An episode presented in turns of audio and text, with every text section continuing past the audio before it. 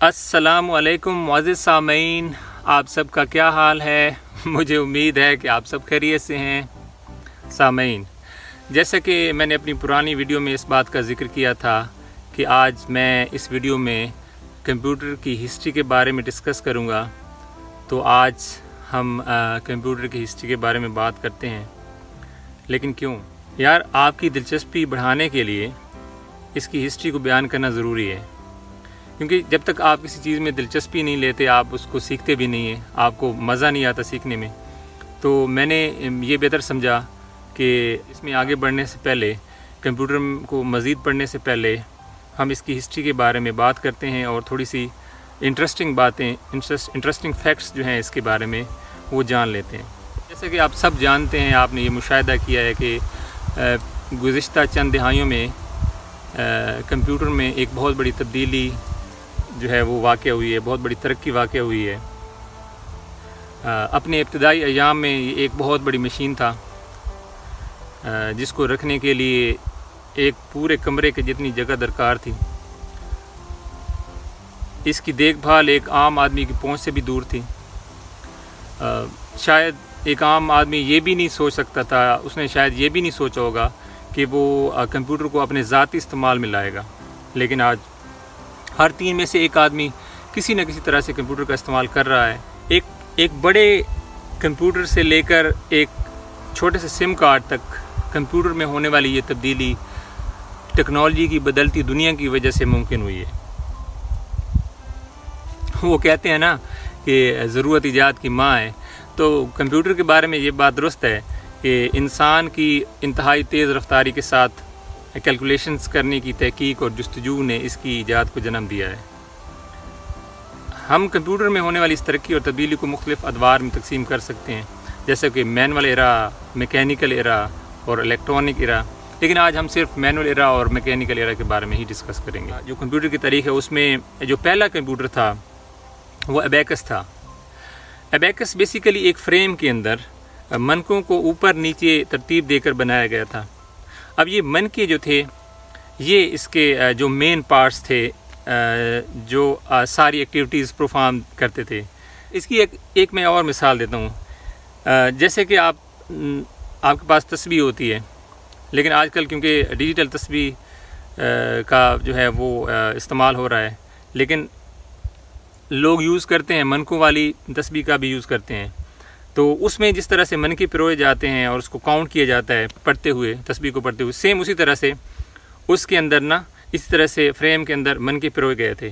اب اس کو ڈفرنٹ جو ہے نا، ترتیب کے ساتھ، مختلف ترتیب کے ساتھ کاؤنٹ کیا جاتا تھا۔ اب ڈیفینیٹلی جب وہ بندے اس کو یوز کرتے ہوں گے تو اس کو یوز کرنے سے پہلے سیکھنا پڑتا ہوگا۔ حالانکہ اس کو چھ سو بی سی میں بنایا گیا تھا اور اس کو چائنیز اور مصریوں نے استعمال کیا۔ لیکن آج بھی مشرق میں دور دراز علاقوں میں یہ استعمال ہوتا ہے۔ اصل میں اس کا ایک اپنا جو ہے وہ سسٹم ہوتا ہے کاؤنٹ کرنے کا، جس کے بارے میں پہلے ذکر کر رہا تھا۔ جیسے ہم ڈیسیمل سسٹم کا استعمال کرتے ہیں اور ہم بائنری سسٹم کے بارے میں ذکر کرتے ہیں، جو کہ کمپیوٹر کا سسٹم ہے۔ تو یہ تھا ابیکس جو پہلا کمپیوٹر کیلکولیٹنگ کیلکولیٹنگ مشین جو ہے، یا کمپیوٹر کہہ سکتے ہیں آپ اس کو۔ اس کے بعد ایک اور manual machine John Napier bone یا کارڈ بورڈ کیلکولیٹنگ مشین جو کہ جون نیپیر ایک اسکاٹش مین تھا، اس نے بنائی تھی۔ وہ متعارف کروائی گئی۔ ایک مکمل جون نیپیر کا جو سیٹ تھا، اس میں کئی راڈس تھے اور ہر راڈس کے لیے ایک صفر سے لے کر نو تک ہن سے طے تھے۔ ان کو بونز کہا جاتا تھا، ان راڈس کو بونز کہا جاتا تھا۔ ان ان بونز کے اوپر ہند سے درج ہوتے تھے، جو جو کہ اس کو یوز کرنے کے دوران کاؤنٹنگ کیلکولیشن کے لیے استعمال ہوتے تھے۔ اور جون نیپیر کی اس سسٹم کو سولہ سو چودہ عیسوی میں جو ہے وہ متعارف کروایا گیا تھا۔ جون نیپیر کے کا یہ جو کیلکولیٹنگ سسٹم تھا، یہ آخری مینول ایرا تھا۔ اس کے بعد کمپیوٹر کا میکینیکل ایرا سٹارٹ ہو جاتا ہے۔ میکینیکل ایرا میں جو ہمارا پہلا کمپیوٹر تھا، وہ ٹوبینگن یونیورسٹی کے ایک پروفیسر ویل ہیلم شکر نے بنایا تھا۔ اس کے بعد، سولہ سو بیالیس میں ایک فرانسیسی فلاسفر اور ریاضی دان، بلیس پاسکل اس نے ایک کیلکولیٹنگ مشین بنائی جس کو پیسکلین کا نام دیا گیا۔ اور پیسکلین جمع اور منفی کے مختلف مسائل کو حل کر سکتی تھی اور اس میں ویلز اور گیئرز کا استعمال کیا گیا۔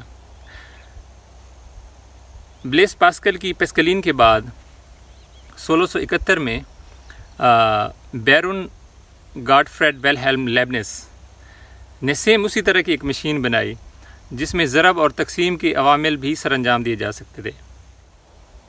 اس کے بعد اٹھارہ سو بیس میں چارلس زیویئر نے پہلی کمرشل مشین بنائی، جس میں چار بنیادی عوامل جیسے جمع، تفریق، ضرب اور تقسیم جیسے مسائل حل کیے جا سکتے تھے۔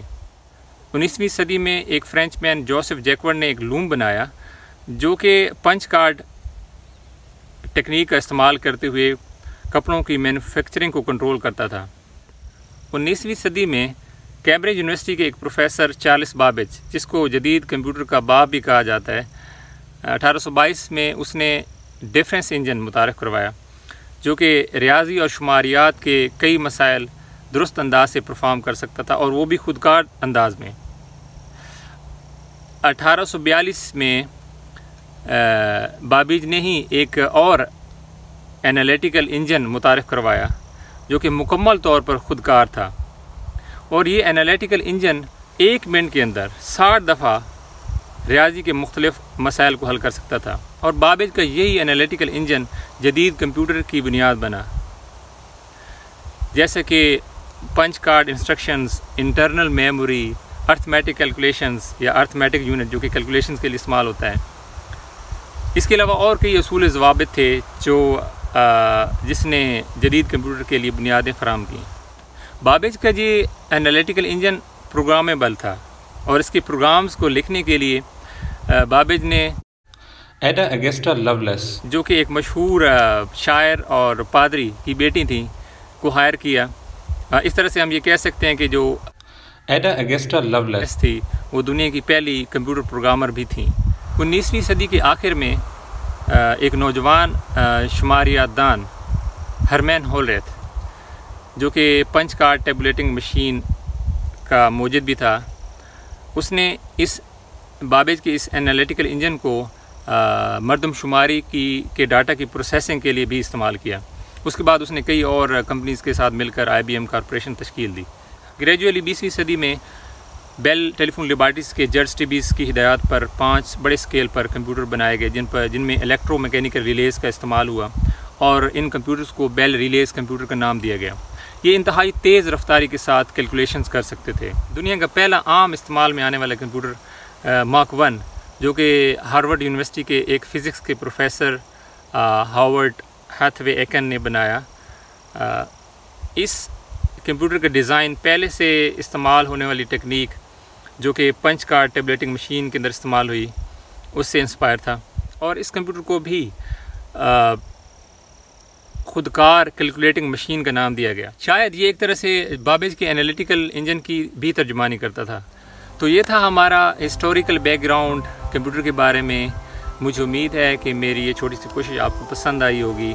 تو ملتے ہیں نیکسٹ ویڈیو میں، جڑے رہیے۔ اللہ حافظ۔